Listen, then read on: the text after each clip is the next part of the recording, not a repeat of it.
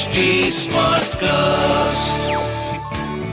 You are listening to an HD Smartcast original.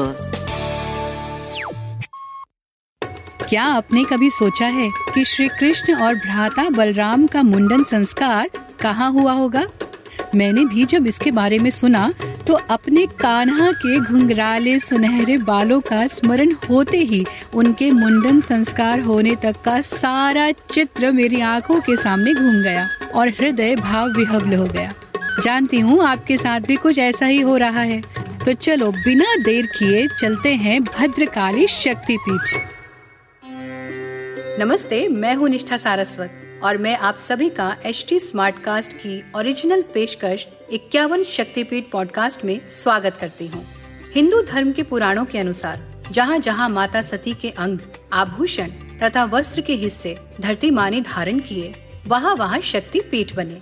इस podcast के ज़रिए मैं आपको ले चलूँगी देवी के इक्यावन शक्ति पीठ की यात्रा पर, जिसमें जानेंगे कि शक्ति पीठ कैसे बने, उनका महत्व क्या है उसकी कहानी और वहाँ कैसे पहुँचे।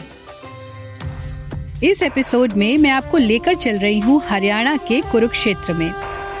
कुरुक्षेत्र जहाँ महाभारत हुई जहाँ गीता कही गई जहाँ न्याय हुआ जहाँ धर्म युद्ध हुआ। यदा यदा हि धर्मस्य ग्लानिर्भवति भारत अभ्युत्थानम् अधर्मस्य तदात्मानं सृजाम्यहं परित्राणाय साधूनां विनाशाय च दुष्कृतां धर्म संस्थापनार्थाय संभवामि युगे।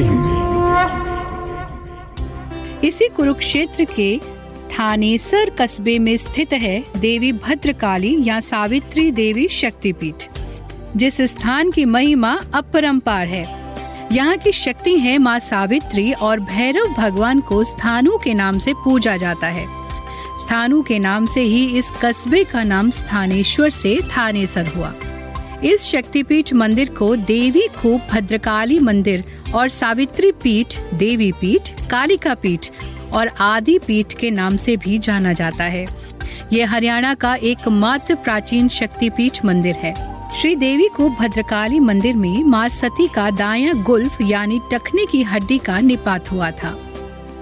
वामन पुराण व ब्रह्म पुराण आदि ग्रंथों में कुरुक्षेत्र के संदर्भ में चार कूपों का वर्णन आता है, जिसमें चंद्रकूप, विष्णुकूप, रुद्रकूप व देवी कूप हैं। श्री देवी कूप भद्रकाली शक्तिपीठ का इतिहास दक्ष कुमारी सती से जुड़ा हुआ है ओम जयंती मंगला काली भद्रकाली कपालिनी, दुर्गा क्षमा शिवा धात्री स्वाहा स्वधा नमोस्तुते भगवान श्री कृष्ण शक्ति के ही उपासक थे। माता यशोदा और नंद बाबा की इस शक्ति पीठ पर विशेष आस्था थी। इसीलिए बचपन से वो बाल कृष्ण और बलराम जी को लेकर यहाँ दर्शनों के लिए आते थे। उनके मुंडन संस्कार का साक्षी भी ये शक्तिपीठ बना। कहते हैं, नवरात्रि के पावन दिनों में कान्हा का मुंडन यहाँ हुआ था। कितना सुंदर पल होगा ना? भगवान शिव और माँ के समक्ष ये सुंदर संस्कार हुआ होगा। कितना प्यारा पल होगा वो। श्री कृष्ण की आस्था यही समाप्त नहीं हुई। यहाँ शक्ति पीठ के पास ही द्वैपायन सरोवर भी है। सूर्य ग्रहण के अवसर पर लाखों की संख्या में भक्तगण दूर दूर से यहाँ एकत्रित होते हैं। सूर्य ग्रहण के अवसर पर यहाँ स्नान का बहुत महत्व है। श्री महाभागवत पुराण दशम स्कंद के अनुसार भगवान श्री कृष्ण अपने बंधु बांधुओं के साथ हर सूर्य ग्रहण पर पर्व स्नान के हेतु यहाँ आया करते थे। इस शक्ति पीठ में अपनी असीम आस्था के कारण उन्होंने कुरुक्षेत्र को युद्ध भूमि चुना। यही उन्होंने गीता का ज्ञान अर्जुन के साथ साथ समस्त संसार को दिया। इसलिए महाभारत धर्म युद्ध से पूर्व श्री कृष्ण ने यहाँ पांडवों सहित माँ की उपासना की और श्री कृष्ण की प्रेरणा से अर्जुन ने कहा, हे महादेवी, मैंने सच्चे मन से आपकी पूजा की है। अतः आपकी कृपा से हमारी जीत सुनिश्चित हो। फिर पांडवों ने जीत के उपरांत इस देवी पीठ पर सोने का घोड़ा चढ़ाने की प्रतिज्ञा की। उन्होंने कहा कि युद्ध के उपरांत मैं यहाँ पर घोड़े चढ़ाने आऊँगा। शक्तिपीठ की सेवा के लिए श्रेष्ठ घोड़े अर्पित करूँगा। युद्ध जीतने के उपरांत वो पुनः यहाँ आए। उन्होंने स्थानु भगवान शिव और भद्रकाली का दर्शन पूजन कर आशीर्वाद प्राप्त किया और सोने का घोड़ा चढ़ाया। आज भी यहाँ आने वाले भक्त माता से मन्नत मांगते हैं और मन्नत पूर्ण होने पर यथा सामर्थ्य टेराकोटा, लकड़ी, चांदी व सोने का घोड़ा दान करते हैं। हरियाणा की राजधानी चंडीगढ़ से करीब डेढ़ घंटे तिरानवे किलोमीटर पर अंबाला चंडीगढ़ हाईवे पर कुरुक्षेत्र जनपद के थानेसर में स्थित है सावित्री देवी भद्रकाली शक्तिपीठ। माता का ये मंदिर बहुत ही भव्य है।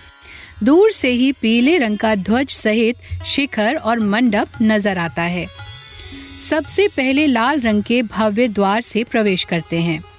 अंदर प्रवेश करते ही बहुत वृहद प्रांगण नज़र आता है।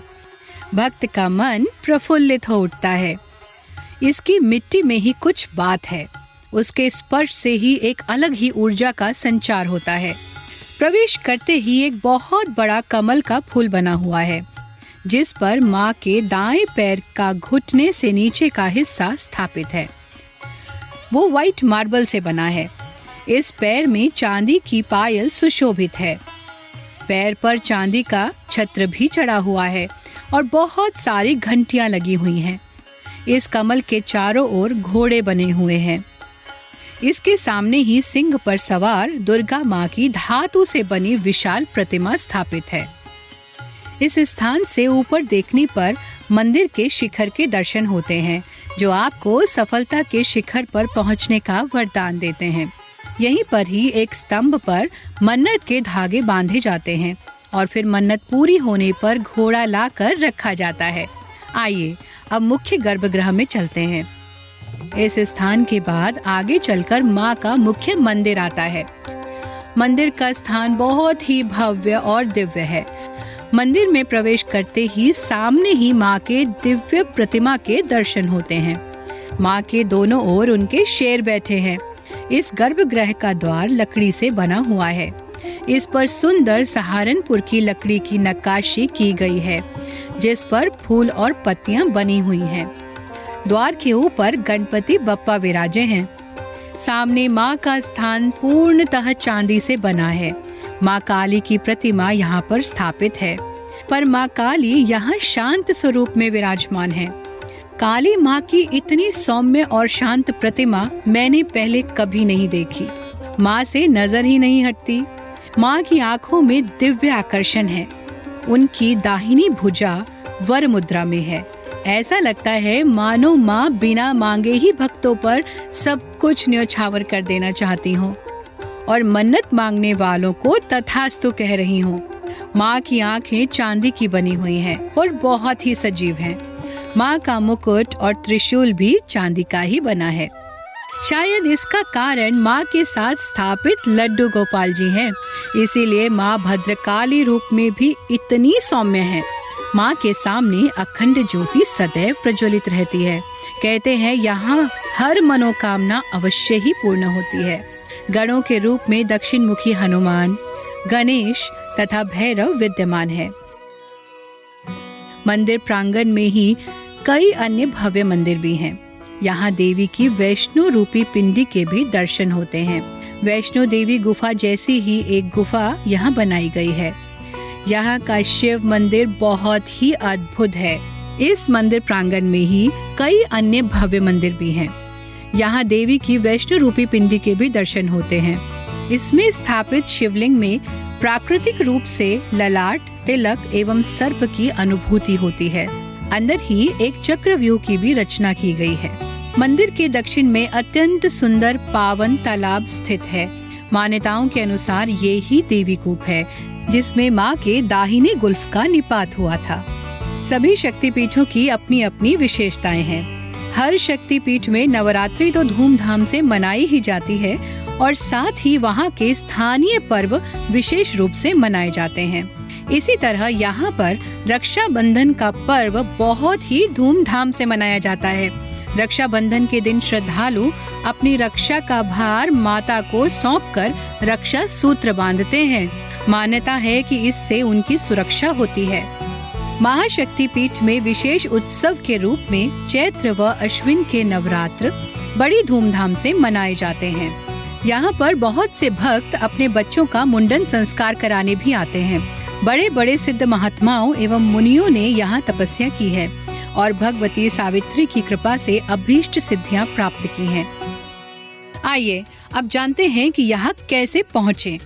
दिल्ली और चंडीगढ़ यहाँ के निकटतम हवाई अड्डे हैं और कुरुक्षेत्र निकटतम रेलवे स्टेशन है। सड़क मार्ग से भी यहाँ आसानी से भली भांति पहुँचा जा सकता है। आप बस या टैक्सी से यहाँ आराम से पहुँच सकते हैं। एसी बस सेवाएँ भी उपलब्ध हैं। कुरुक्षेत्र एवं थाने सर दोनों जगह रुकने की हर स्तर की व्यवस्था उपलब्ध है। आज के लिए इतना ही। अगले एपिसोड में हम चलेंगे असम में स्थित कामाख्या महाशक्तिपीठ और जानेंगे वहाँ के रहस्यों को। आगे की कहानी सुनने के लिए हमसे जुड़े रहिए। मैं हूँ निष्ठा सारस्वत और आप सुन रहे हैं इक्यावन शक्तिपीठ। अगर आप कोई जानकारी या फीडबैक शेयर करना चाहते हैं तो आप मुझे कांटेक्ट कर सकते हैं मेरे सभी सोशल मीडिया हैंडल्स पर। Nishtha Saraswat on Facebook Instagram और यूट्यूब पर। साथ ही आप एच टी को भी फॉलो कर सकते हैं उनके सभी सोशल हैंडल्स पर Instagram Facebook Twitter link YouTube और ऐसे पॉडकास्ट सुनने के लिए लॉग इन करें एच टी पर। This was an H T Smartcast original smart Smartcast.